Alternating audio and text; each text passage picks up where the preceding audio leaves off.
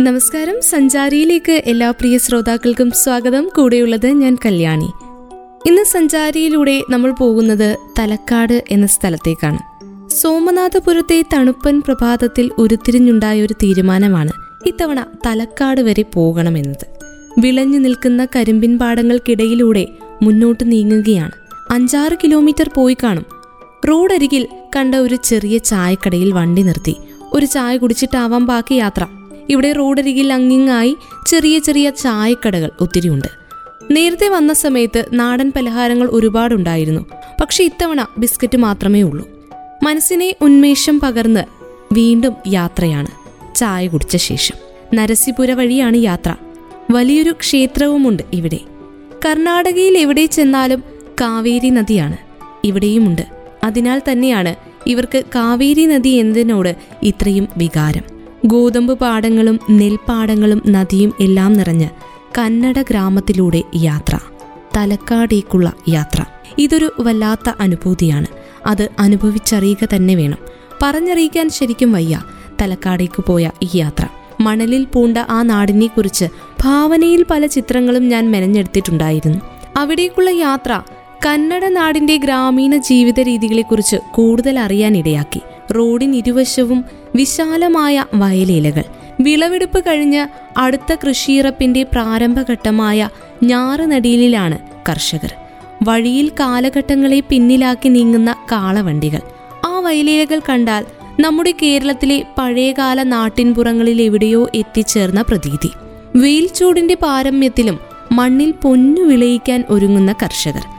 യാത്രക്കിടെ ജലസംരക്ഷണത്തിന് കന്നഡക്കാർ നൽകുന്ന പ്രാധാന്യം അടുത്തറിയാനും സാധിച്ചു.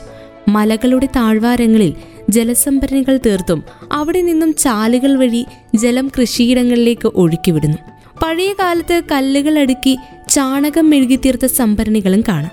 കൃഷിയും കന്നുകാലി വളർത്തലും ഒക്കെയാണ് ഇവിടങ്ങളിലെ പ്രധാന ഉപജീവന മാർഗങ്ങൾ. നമ്മൾ എത്തി നിൽക്കുന്നത് തലക്കാടാണ്. നോക്കെത്താ ദൂരത്തോളം പരന്നു കിടക്കുന്ന ഹരിത കമ്പളം പുതച്ച വയലേലകൾ. ദൂരെ സൂര്യവെളിച്ചമേറ്റ് തെളിഞ്ഞു നിൽക്കുന്ന ചെറുതും വലുതുമായ കുന്നുകൾ. യാത്രക്കിടെ ഒരു പറ്റം ചെമ്മരിയാടുകൾ വഴിയിൽ വിലങ്ങു തീർത്തു. സിനിമാ ഗാനങ്ങളിൽ കാണുന്ന രംഗങ്ങളിൽ പോലെ. വണ്ടിയൊന്ന് നിർത്തി ചെമ്മരിയാടുകൾ പോയ ശേഷം വീണ്ടും യാത്ര. ഗ്രാമീണ ഹൃദയങ്ങളിലൂടെയുള്ള ഒരു മണിക്കൂർ നീണ്ട യാത്ര അവസാനിച്ചത് തലക്കാട് എന്ന ചെറു പട്ടണത്തിലെത്തിയപ്പോഴാണ്. പ്രസിദ്ധമായ വൈദ്യനാഥേശ്വര ക്ഷേത്രത്തിനടുത്ത് കാറ് പാർക്ക് ചെയ്ത് സമീപത്ത് ധാരാളം പടവുകളുള്ള വലിയൊരു കുളം. ആ കുളത്തിലേക്ക് പ്രവേശിക്കാനുള്ള ഇരുമ്പ് ഗേറ്റ് അടഞ്ഞു കിടക്കുകയാണ്. മണലെടുത്ത ഒരു നാടാണ് തലക്കാട്. എ ഡി പതിനേഴാം നൂറ്റാണ്ടിൽ അജ്ഞാതമായ കാരണങ്ങളാൽ ഈ നാട് മുഴുവനും മണലിൽ മൂടപ്പെട്ടു. ഇന്നിവിടെ നാം കാണുന്ന ക്ഷേത്രങ്ങൾ കാലങ്ങളോളം മണലിൽ തപം ചെയ്ത് ശാപമോക്ഷം നേടിയ ക്ഷേത്രങ്ങളാണ്. അതിലൊന്നാണ് വൈദ്യനാഥ സങ്കല്പമുള്ള വൈദ്യനാഥേശ്വര ക്ഷേത്രം. പൗരാണികത വിളിച്ചോതുന്ന ക്ഷേത്ര സമുച്ചയം കരിങ്കൽ പതിച്ച ക്ഷേത്രാങ്കണം. ശ്രീകോവിലേക്ക് കടക്കുമ്പോൾ ഇരുവശവും രണ്ട് ദ്വാരപാലകന്മാരുടെ ശിലാപ്രതിമകൾ. ദ്രാവിഡ ശൈലിയിൽ ചോളരാജാക്കന്മാരുടെ ഭരണകാലത്ത് പണിത ക്ഷേത്രമായിരിക്കും അത്. എങ്കിലും ഇപ്പോൾ തലക്കാട് കാണാൻ നല്ല രസമുണ്ട്. നോക്കത്താ ദൂരത്തോളം അങ്ങനെ പരന്നു കിടക്കുന്ന ഹരിത കമ്പളം പുതച്ച വയലേലകൾക്ക് നടുവിലാണ് ഇപ്പോൾ നമ്മൾ.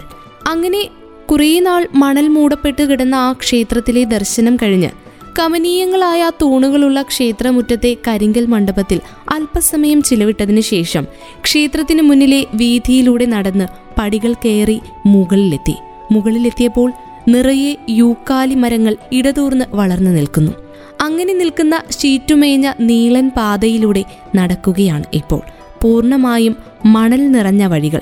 ചെരുപ്പും കാലുമൊക്കെ മണ്ണിലേക്ക് ആഴ്ന്നിറങ്ങുന്നു ചെരുപ്പഴിച്ച് നടക്കാമെന്ന് വെച്ചാൽ പലപ്പോഴായി ഇതുവഴി കടന്നുപോയവർ വലിച്ചെറിഞ്ഞ ആഹാര സാധനങ്ങൾ പൊതിയാനും കഴിക്കാനും ഉപയോഗിച്ച പ്ലാസ്റ്റിക് പാത്രങ്ങളുടെ അവശിഷ്ടങ്ങളൊക്കെ സൂചിമുന പോലെ മണ്ണിൽ തുളഞ്ഞു കിടക്കുന്നുണ്ട്. അതൊക്കെ കാലിൽ കൊള്ളുകയും ചെയ്യും. കുറുക്കുവഴികൾ തേടാനുള്ള മനുഷ്യരുടെ ബാക്കി പത്രം എന്നോണം ഇടയിൽ കാലടികളിൽ കടന്നുപോയ എളുപ്പവഴികളും കണ്ടു. തേടിയ വള്ളി കാലിൽ ചുറ്റിയ പോലെ ഞാനും ആ വഴിയെ നടക്കുകയാണ്. യാത്ര വീണ്ടും നീങ്ങുന്നു. നോക്കത്താ ദൂരത്തോളം ചുട്ടുപൊള്ളുന്ന മണൽപ്പരപ്പിനിടയിൽ തഴച്ചു നിൽക്കുന്ന കുറ്റിച്ചെടികൾക്കും യുക്കാലി മരങ്ങൾക്കും ചൂടിന് ആശ്വാസം പകരാൻ കഴിഞ്ഞില്ല. അങ്ങനെ അവശയായി ഒരിടത്തെത്തുമ്പോൾ മലമുകളിൽ നിന്ന് താഴേക്ക് നോക്കുന്ന പ്രതീതിയിൽ താഴെ ഒരു മനോഹരമായ ക്ഷേത്രം. അത് കീർത്തിനാരായണ സ്വാമി ക്ഷേത്രമാണ്. മണലിൽ നിന്ന് പിൽക്കാലത്ത് പുറത്തെടുത്ത ക്ഷേത്രം. നാം നിൽക്കുന്ന ഭാഗത്തു നിന്നും താഴെയുള്ള ആ ക്ഷേത്രം നോക്കിയാൽ എത്ര ആഴത്തിൽ നിന്നാണ് അവ കുഴിച്ചെടുത്തത് എന്ന് നമ്മെ ആശ്ചര്യപ്പെടുത്തും.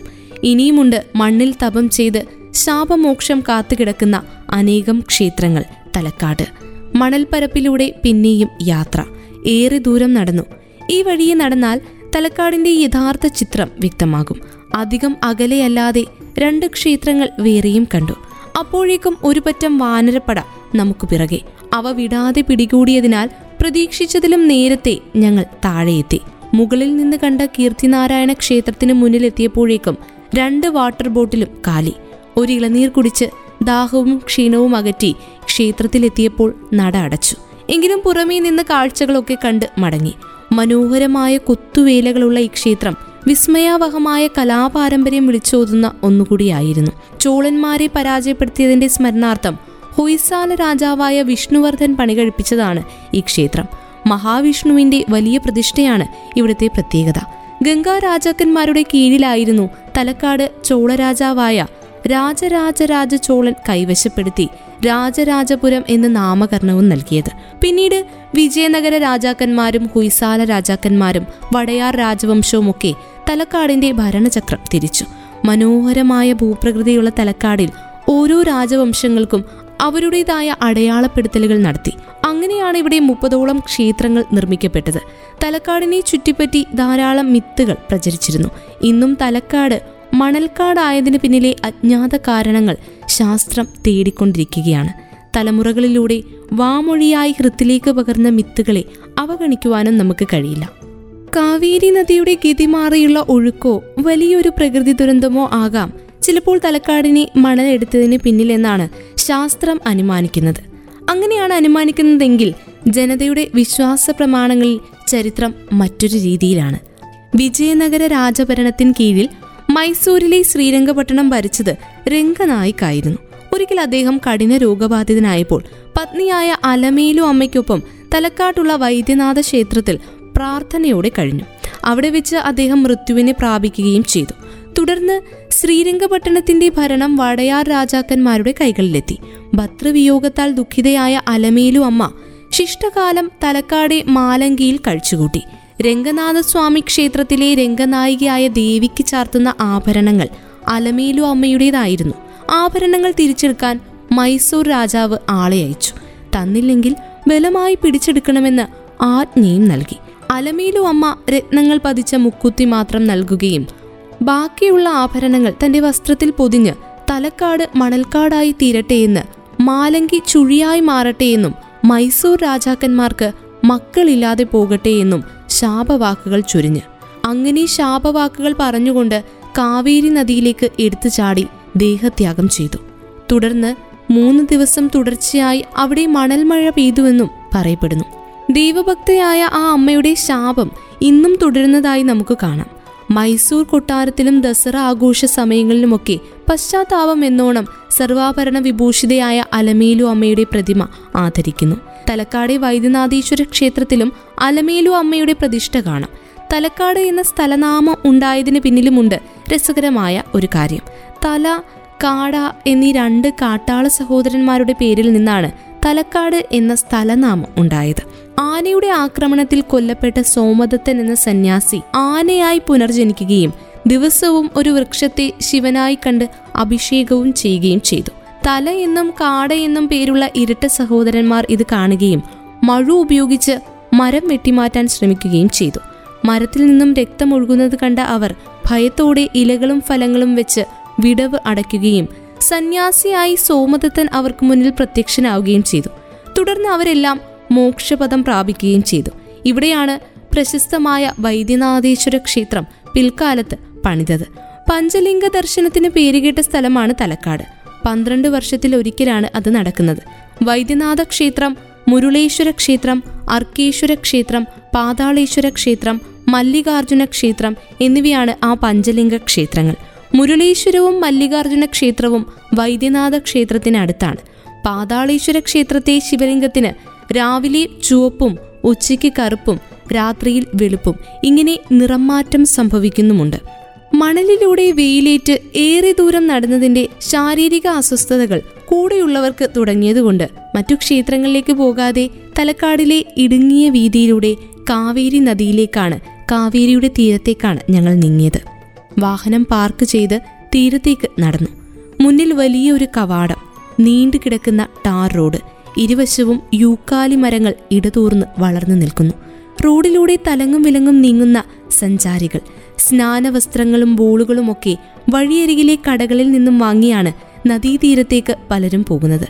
ക്ഷേത്ര പരിസരത്തു നിന്നും ഇവിടേക്ക് ഒരു എളുപ്പപാതയുമുണ്ട്. തീരത്തോട് ചേർന്നുള്ള വീതിയുടെ ഇരുവശവും തട്ടുകടക്കാർ കൈയടക്കിയിരിക്കുന്നു.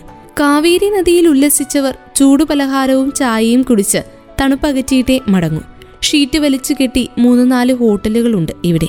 നദീതീരത്തെത്തുമ്പോൾ അവിടെ ഉത്സവ അന്തരീക്ഷമാണ് മുതിർന്നവരും കുട്ടികളും അടക്കം ആർപ്പു വിളികളുമായി കളികളിൽ ഏർപ്പെട്ടിരിക്കുന്നു. കാൽമുട്ട് വരെയേ നദിയിൽ വെള്ളമുള്ളൂ. നദിയിലൂടെ നടന്ന് മറുകരയെത്താം. നീന്തൽ അറിയാത്തവർക്ക് പോലും ഇവിടെ നദിയിലിറങ്ങി ഉല്ലസിക്കാം. ഓളപ്പരപ്പിലൂടെ ആ പന്തുകൾ പല കൈകളിലേക്ക് മറയുന്നു. മറുവശത്ത് ചിലർ കൂട്ടുകാരുടെ ദേഹത്ത് വെള്ളം തെറിപ്പിച്ച് ആനന്ദ നിർവൃതി അടയുന്നുണ്ട്. നദിയുടെ മധ്യഭാഗം വഴി ഞങ്ങളും നടന്നു. കുഞ്ഞുങ്ങൾ പൂർവാധികം ഉന്മേഷത്തിൽ നദിയിലിറങ്ങി കളികളിൽ മുഴുകി. അല്ലെങ്കിലും പ്രകൃതി എന്ന മഹാവൈദ്യന്റെ സാമീപ്യം മാത്രം മതിയല്ലോ. ഒരുവിധപ്പെട്ട അസുഖങ്ങളൊക്കെ മാറാൻ. അതുകൊണ്ട് തന്നെയല്ലേ വീണ്ടും വീണ്ടും നാം സാമീപ്യം കൊതിക്കുന്നതും. കൊട്ടത്തോണിയിലെ യാത്രയാണ് ഇവിടുത്തെ മറ്റൊരു പ്രധാന ആകർഷണം. നിരനിരയായി നിർത്തിയിട്ടിരിക്കുന്ന കൊട്ടത്തോണി കാണുവാൻ ഇത്ര ചന്തമാണെങ്കിൽ അതിൽ കയറിയാലുള്ള യാത്ര എങ്ങനെയായിരിക്കും? ഏറെ കാലമായി കൊണ്ടു നടന്ന ആ ഒരു ആഗ്രഹം സഫലമാക്കിക്കൊണ്ട് കുട്ടത്തോണിയിൽ കയറി നദിയിലൂടെ ചെറിയ സവാരിയും നടത്തി. സ്ഫടികം പോലുള്ള തെളിഞ്ഞ ജലത്തിൽ നദിയുടെ അടിത്തട്ട് വരെ വ്യക്തമായി കാണാം. നദിയിലൂടെ നീന്തി തുടിക്കുന്ന മത്സ്യങ്ങൾ കുളിരുമായി എത്തുന്ന ഇളം കാറ്റ് തീരത്തെ ആരവം നീലാകാശത്തിൽ തെളിയിച്ചു വെച്ച ദീപനാളം പോലെ സൂര്യൻ. ഓളപ്പരപ്പിലൂടെ ആടിയും ഉലഞ്ഞും നീങ്ങുന്ന കൊട്ടത്തോണിയിലിരുന്നുള്ള ഉല്ലാസയാത്ര. ആ യാത്ര ഓർമ്മച്ചപ്പിൽ സൂക്ഷിക്കാൻ നല്ല അനുഭവം തന്നെയാണ്. പിന്നെയും നദിയിലിറങ്ങി ഏറെ നേരം സല്ലപിച്ച് തട്ടുകടയിൽ നിന്ന് ചൂട് ചായയും പലഹാരവും കഴിച്ച് തണുപ്പകറ്റി മനസ്സില്ലാ മനസ്സോടെ മടക്കയാത്ര പറയുമ്പോൾ ഒരു പകൽ മുഴുവൻ ഈ തീരത്ത് ചെലവഴിക്കാൻ ഇനിയും വരുമെന്ന് ഞാൻ മനസ്സിലുറപ്പിച്ചു. അപ്പോഴേക്കും സായാഹ്ന സൂര്യൻ ചാർത്തിയ പൊൻപട്ട് ഞൊറിയുന്ന തിരക്കിലായിരുന്നു കാവേരി നദി. ഒരു ചിരിയോടെ നന്ദി പറഞ്ഞുകൊണ്ട് കാവേരി നദിയിൽ നിന്ന് ഞങ്ങൾ ഇറങ്ങി. ഇനി അടുത്ത ലക്ഷ്യസ്ഥാനത്തേക്ക്. മൈസൂർ നിന്നും നാൽപ്പത്തിയെട്ട് കിലോമീറ്റർ അകലെയാണ് തലക്കാട് എന്ന ഈ ചെറിയ പട്ടണം. മണൽ മൂടിയ അനേകം ക്ഷേത്രങ്ങളുള്ള ഇടം പ്രകൃതി സൗന്ദര്യം കൊണ്ട് ആറാടിയ ഇടം യൂക്കാലി മരങ്ങൾ വളർന്ന് തഴച്ചു നിൽക്കുന്ന സ്ഥലം മറ്റെല്ലാത്തിനുമുപരി കാവേരി നദിയുടെ സൗന്ദര്യഹസ്തങ്ങൾ നമ്മെ കെട്ടിപ്പിടിക്കുന്ന സ്ഥലം. മൈസൂറിൽ നിന്നും നാൽപ്പത്തിയെട്ട് കിലോമീറ്ററും ഗുണ്ടപ്പെട്ടയിൽ നിന്ന് എൺപത്തിരണ്ട് കിലോമീറ്ററുമാണ് തലക്കാട്ടേക്ക്. സോമനാഥപുരത്ത് ചെന്ന് കേശവക്ഷേത്രവും ശിവനസമുദ്ര വെള്ളച്ചാട്ടവും എല്ലാം തലക്കാടിന് അടുത്താണ്.